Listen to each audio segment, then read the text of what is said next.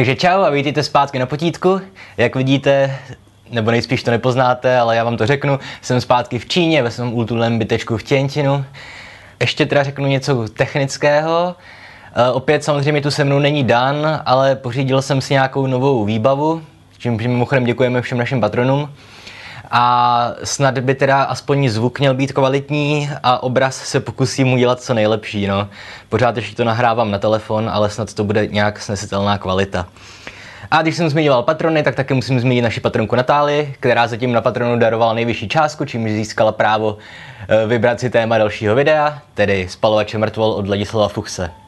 Takže máme brát Spalovače mrtvol, konkrétně novelu Ladislava Fukse, ale vzhledem k tomu, že Fuks je obzvlášť důležitý autor druhé poloviny 20. století, tak bych se chtěl věnovat nejdřív jeho dílu trošku podrobněji a na Spalovače mrtvol se podíváme až nakonec, protože ono je potřeba ho uvést trošku v kontextu celého Fuksova díla. Takže Ladislav Fuks se narodil v roce 1923 a zemřel v roce 1994. Hnedka po válce studoval psychologii a kunsthistorii a ještě nějaké další obory, on toho vystudoval celkem hodně, ale hlavně ty dějiny umění jsou důležité, protože těmi se pak dlouho živil. A u Fukse je zajímavé to, že on vlastně vstoupil do literatury extrémně pozdě. Jeho debut, pan Theodor Mundstock, vyšel až v roce 1963, to znamená v roce, kdy už bylo Fuksovi 40 let, že? Jeho dílo, aspoň to rané, patří do takzvané vlastně druhé etapy literatury druhé světové války a holokaustu. Jo? Já už jsem to zmiňoval v několika videích, myslím, že ono většinou, když dojde k nějaké velké tragédii, tak se o tom nepíše hnedka, spíš se dělají dokumenty. Tohle jsem, myslím, už vysvětloval v díle o Arnoštu Lustigovi a o modlitbě pro Kateřinu Horovicovou, ale k těm velkým tématům, většinou strašidelným tématům, se pak explicitně ti autoři vrací až o nějakých 10-15 let později. A tohle byl případ české literatury a její reflexe holokaustu a druhé světové války. Jo? Takže vlastně všechna ta největší díla o holokaustu nebo o druhé světové válce, jo, autoři jako Lustig, právě Fuks, nebo třeba Josef Šporecký, tak ti všichni tvořili tato díla až někdy na konci 50. nebo spíš až na začátku 60. let. Jo? Samozřejmě druhá světová válka je reflektovaná už dřív. Drdova němá barikáda vyšla hnedka po válce. Ale to přece jenom, no nevím, nechci kritizovat, ale zrovna Drda podle mě velké literární kvality nemá. Takže říkal jsem, že proberu trošku podrobněji jako obecně dílo Fuksovo. Takže jak jsem zmiňoval, především jako na povrchu ta témata jsou druhá světová válka a holokaust. Nebo obecně pocit židovství, nebo pocit žida v té hrůze druhé světové války, ať už v koncentračním táboře nebo mimo něj. No ve Fuksově díle hlavně mimo koncentrační tábor. Ale to je jenom motiv, nebo povrchové téma. Ale především o co se jedná ve Fuksově díle, tak to je vlastně souboj člověka vlastně s dějinami a s okolním světem. Ale co je specifické pro Fuksovo dílo je to, že ti jeho hrdinové nejsou hrdinové v pravém slova smyslu. Říkám slovo hrdinové jenom proto, že jsou to jakoby hlavní postavy těch jeho pros, ale oni jsou velice nehrdinčtí. Jo? Oni jsou to vlastně většinou takový malí, slabí lidé, kteří jednak mají spoustu charakterových vad, ale zároveň nejsou příliš silní a nejen psychicky, ale ani fyzicky a ten jejich boj s tou krutou realitou je de facto předem prohraný. Můžeme se podívat na ty různé postavy z jeho děl, jo, v panu Theodoru Mundstockovi, je ten hlavní hrdina, který se jmenuje tak jako ta knížka, Theodor Mundstock, tak to je vlastně žid, který se připravuje na cestu do koncentráku. A on se připravuje velice systematicky a trénuje si všechny možné situace, smíří se ze smrtí dopředu, jo, naučí se to staré židovské heslo, nebo to je špatné slovo, to staré židovské moudro, že když je smrt, nejsem já, když jsem já, není smrt. A dojde to tak daleko, že se třeba vlastně sám sebe mlátí, aby si zvyknul na to, až ho budou mlátit tam ti esecáci v koncentráku. No ale přestože se takhle pečlivě připraví, tak nakonec zemře velice nehrdinsky, takže ho prostě cestou na nádraží srazí sanitka německá, tuším. A tohle se týká i dalších známých děl Fuksových. Já jsem je vlastně ani nezmínil zatím. Jo, třeba jeden román jeho velice slavný se jmenuje Variace na temnou strunu. Napsal několik povídkových souborů, třeba Mí černovlasí bratři, nebo Smrt morčete. Taky trošku koketoval s kriminálním žánrem. To je například knížka Příběh kriminálního rady. Ale Na druhou stranu ono se to tváří jako detektivka, ale spíš je to takový horor nebo psychologický thriller. A opět tam máme stejný motiv toho člověka, který vede souboj s nějakým nerovným nepřítelem. Tentokrát to není ta nějaká nacistická mašinérie, ale je to souboj vlastně syna se svým tyranickým despotickým otcem. Já osobně mám ještě hodně rád z toho celkem početného díla Fuksova román Myši Natálie Mošábrové, což se většinou taky opět vykládá jako nějaký psychologický horor, ale ono to taky nese celkem jako výrazné známky antiutopie. Jo, je to vlastně taková česká variace na Orwellu v 1984. I když on samozřejmě používá úplně jiné prostředky. Jo, ten Orwell je daleko takový otevřenější a jak jsem říkal v díle o Orwellovi, je to vlastně taková encyklopedie diktatury nebo totality. Myši Natálie Mošábrové jsou daleko víc psychologické a zabývají se psychologií jednotlivých postav, ale pořád ještě tam je vlastně člověk uprostřed nějaké antiutopické společnosti totalitní. Jo? A opět ta hlavní hrdinka vlastně nemá šanci zvítězit. Jo, takže u Fukse obecně neočekávejte žádné happy endy nebo šťastné konce. To je pleonasmus. Jo, tam to prostě všechno končí tragicky a o co je to zajímavější, tak ty tragické konce většinou jsou buď absurdní, jako třeba smrt pana Theodora Mundstocka, nebo jsou to jenom takové nehody, tragické, což je případ třeba Příběhu kriminálního rady, kde nebudu prozrazovat zápletku, ale celá ta knížka vlastně končí tragicky jenom kvůli nedorozumění. Jo? A mohl bych pokračovat, to je jedno. Ale ještě, co bych o Fuksovi měl říct, je taky to, že on vlastně po revoluci se v Čechách dostal do takové nepěkné situace, protože on v 70. a v 80. letech, když byla normalizace, tak on trošku opustil tu svoji temnou poetiku, která pro něj byla naprosto typická, a přece jenom psal dost konformisticky. Jo, psal tak, aby to nějak nevadilo režimu, a dokonce i pak začal psát taková ta trošku vyloženě režimu poplatná témata. Jo. Podobně jako třeba Jan Očenášek, tak tam řeší takové to dilema intelektuála, jestli emigrovat nebo neemigrovat, ale pak samozřejmě dojde k tomu, že neemigrovat v těch knížkách. No a kvůli tomu v 90. letech se o Fuksovi taktně mlčelo. Jo? A dokonce se objevili i autoři, nebudu jmenovat, ale kteří si ho pokusili zdiskreditovat, i když si to jeho dílo jako samozřejmě nezaslouží. Tak. A jinak taky, co je o Fuksovi zajímavé, je to, že on je jeden z nejznámějších českých spisovatelů ve světě. Nebo aspoň byl, že dneska už přece jenom literaturu nečte skoro nikdo nikde, ale v 90., v 80., 70. letech byl velice populární, především teda v německy mluvících zemích. A mimochodem taky zajímavé je, že v zahraničí je daleko populárnější a známější pan Theodor Mundstock než Spalovač mrtvol. A tohle mimochodem třeba došlo tak daleko, že dokonce pana Theodora Mundstocka chtěl sfilmovat Charlie Chaplin, který si tu knížku přečetl v překladu a ta postava se mu zalíbila. A říkám si, že je škoda, že to nakonec nedopadlo, protože Charlie Chaplin v roli Theodora Mundstocka by mohl být naprosto úžasný, že? A ještě teda jednu věc bych měl zmínit, než se dostanu přímo ke Spalovači mrtvol. A to je totiž ta, že jak jsem říkal, že všechny ty hrdinové Fuksových románů jsou slabí a bezbraní a jako vedou války se svým okolím, ale především sami se sebou. Zmínil jsem, že jeden vlastně psychologický Fuksův román, někdo říká autobiografický, ale to je jedno, se jmenuje Variace na temnou strunu. A všichni tihle hrdinové Fuksovi vlastně s tou jednou nějakou temnou strunou v nich samých neustále zápasí, ale přestože ten boj se společností nebo se s nějakým tím nepřítelem prohrávají, tak oni vždycky zůstanou věrní aspoň sami sobě. Jo? A právě snad jediná výjimka z tohle pravidla, aspoň z knížek, které jsem od Fukse četl já, protože jsem taky nepřečetl všechno, tak je právě pan Karel Kopfrkingl ze Spalovače mrtvol, což je vlastně jediný protagonista Fuksových pros, který nějaký ten souboj sám ze sebou prohraje a nechá se svést na temnou stranu síly. Omlouvám se za hloupý odkaz na Hvězdné války. Takže teďka už teda se podíváme na Spalovače mrtvol. Knížka vyšla v 60. letech, někdy ke konci, tuším 1967, ale nevím, jestli nekecám, myslím, že 1967. A co byste taky měli vědět, a nejspíš to i víte, tak ta kniha byla sfilmovaná. Myslím, že režisér je Juraj Herz, ale nejsem si úplně jistý. Hlavní roli, že tam hraje skvělý Hrušinský. A ten film vznikl velice krátce po vydání novely Fuksovy. A kdo jste to viděli, tak se asi shodneme všichni na tom, že to je jeden z nejlepších českých filmů snad. Především teda kvůli hereckému výkonu právě pana Hrušinského, ale ten film jako velice přesně odpovídá poetice té knížky.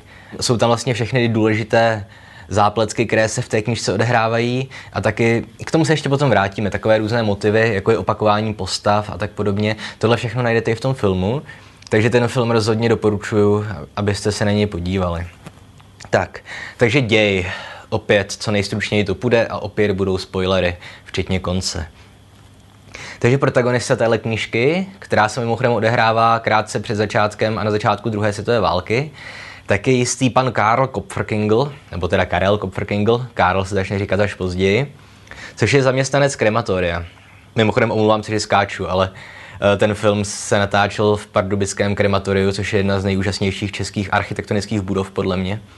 Jedna z mála kubistických staveb a to místo, já jsem tam byl asi dvakrát a je to naprosto děsivé. Takže opět to vybrali výborně ty kulisy k natáčení filmu. Ale zpátky teda k novele, nebo k románu, je jedno, jak tomu chcete říkat. No. Má to nějakých 120 stránek, takže už je to skoro román. Takže ano, pan Kopfrkingl, zaměstnanec krematoria, je takový, no on už na začátku té knížky je to celkem podivín. Velice rád mluví, vyžívá se ve východních filozofiích nebo ve východních náboženstvích. Furt mluví o Budhovi a o Tibetu a o Dalaj Lámovi. Ti všichni se potom ještě vrátí nakonec v téhle knížce. A zároveň se považuje za vlastence, bojoval vlastně i v první světové válce a říká si taky Roman.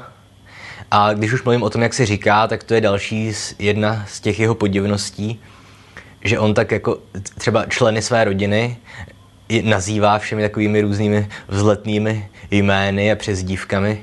Manželce Marie říká Lakmé, dokonce i kočce říká Čarokrásná a tak podobně.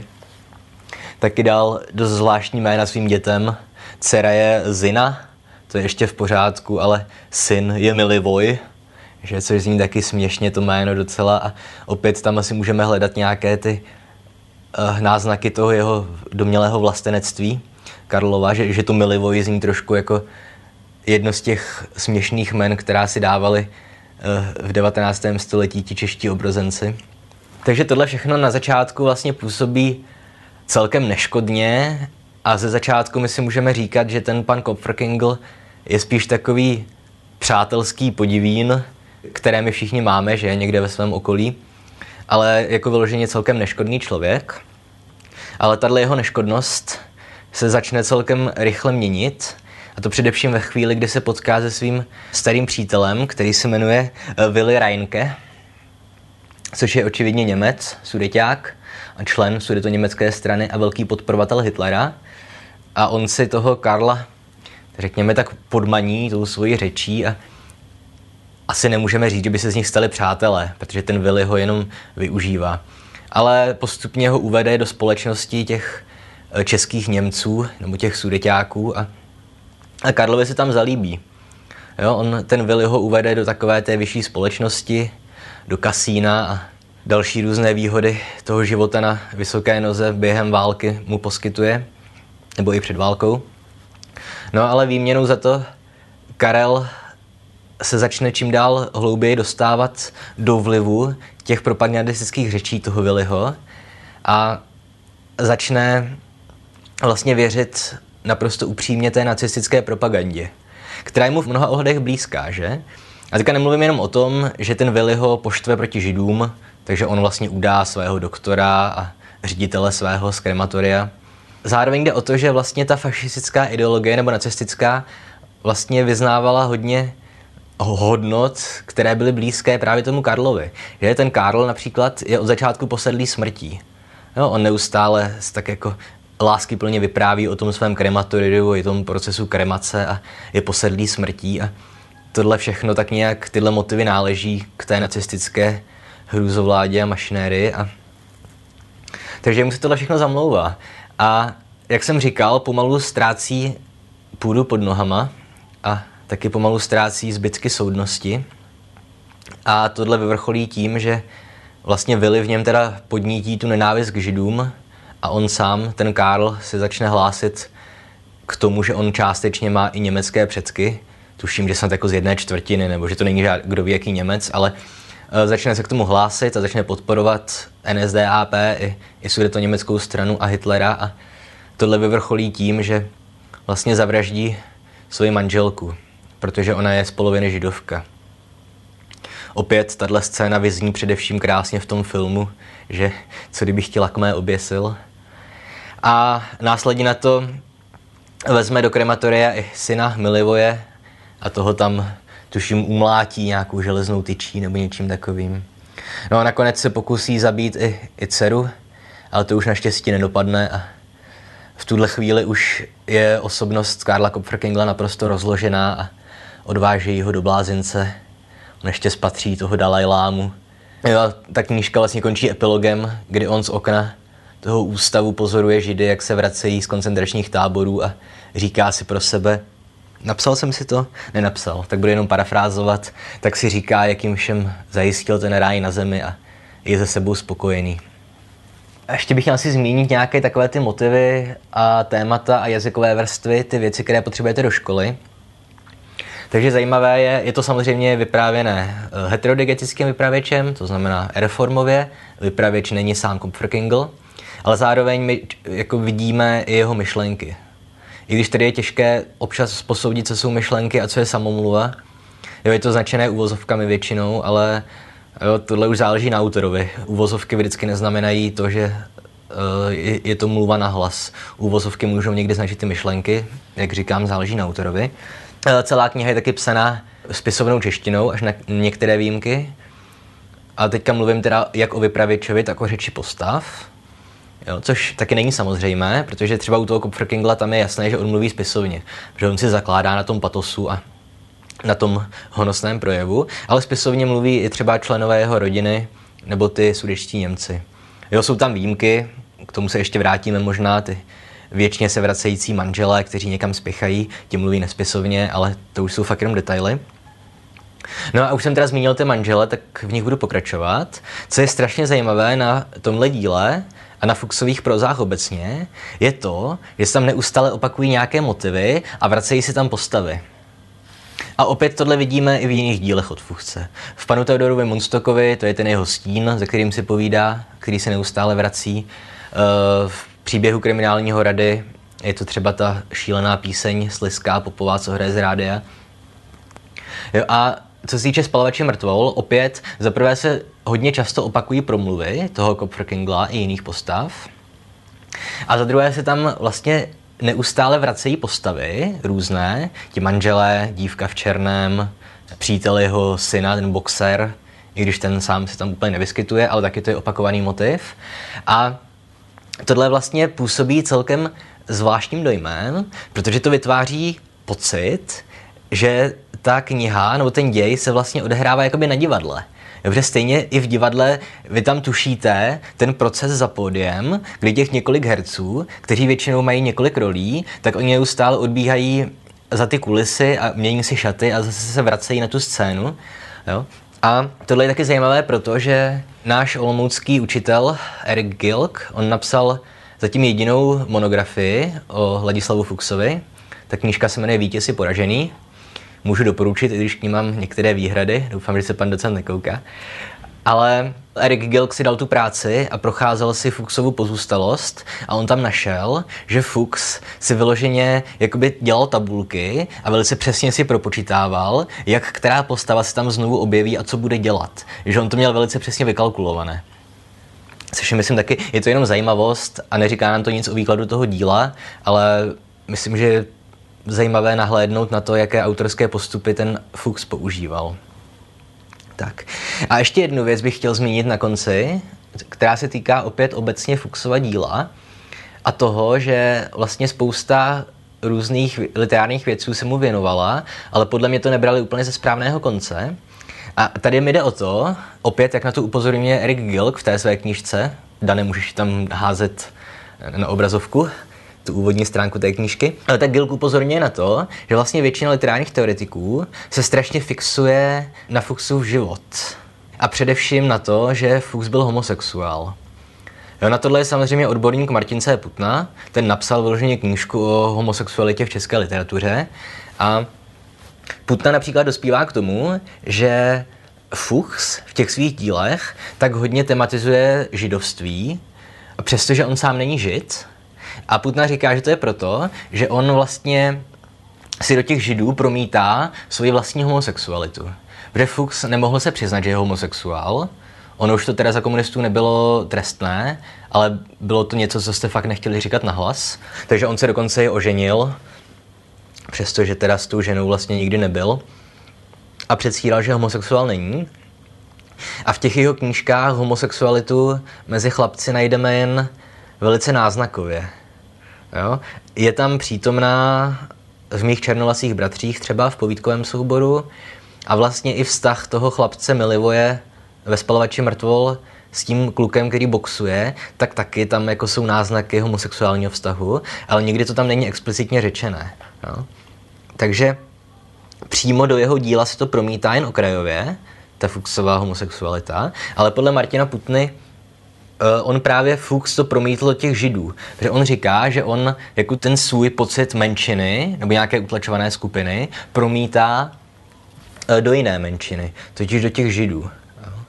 Ale na druhou stranu nevím, jestli na tenhle výklad můžeme přistoupit, protože zároveň, když už teda chceme vykládat dílo skrz jeho autora, což bychom obecně neměli, tak my minimálně můžeme použít ten argument, že Fuks za války ztratil spoustu svých židovských přátel a viděl je, jak musel odejít ze školy do těch transportů nebo na nucené práce. A tohle není případ jenom Fukse, to je případ třeba Josefa Šporeckého, který taky nebyl žid a taky ten úděl židů za světové války tematizuje, například v knize Sedmiramenný svícen. Jo, a Škvorecký samozřejmě homosexuál nebyl, takže nevím, jestli má tenhle výklad nějaký smysl, ale vlastně neustále se s ním setkáváme. Jo, takže jako s touhle informací můžete pracovat, jak chcete. Možná je dobré to vědět a možná je dobré k tomu přihlédnout, když si Fuksovy knížky čtete, ale rozhodně se nemá cenu na to nějak fixovat, jak to dělá třeba právě Putna. Tak, takže myslím, že tohle je tak všechno, co jsem chtěl dneska ve stručnosti říct. A příště se podíváme zase na nějakou knížku, ještě nevím na jakou.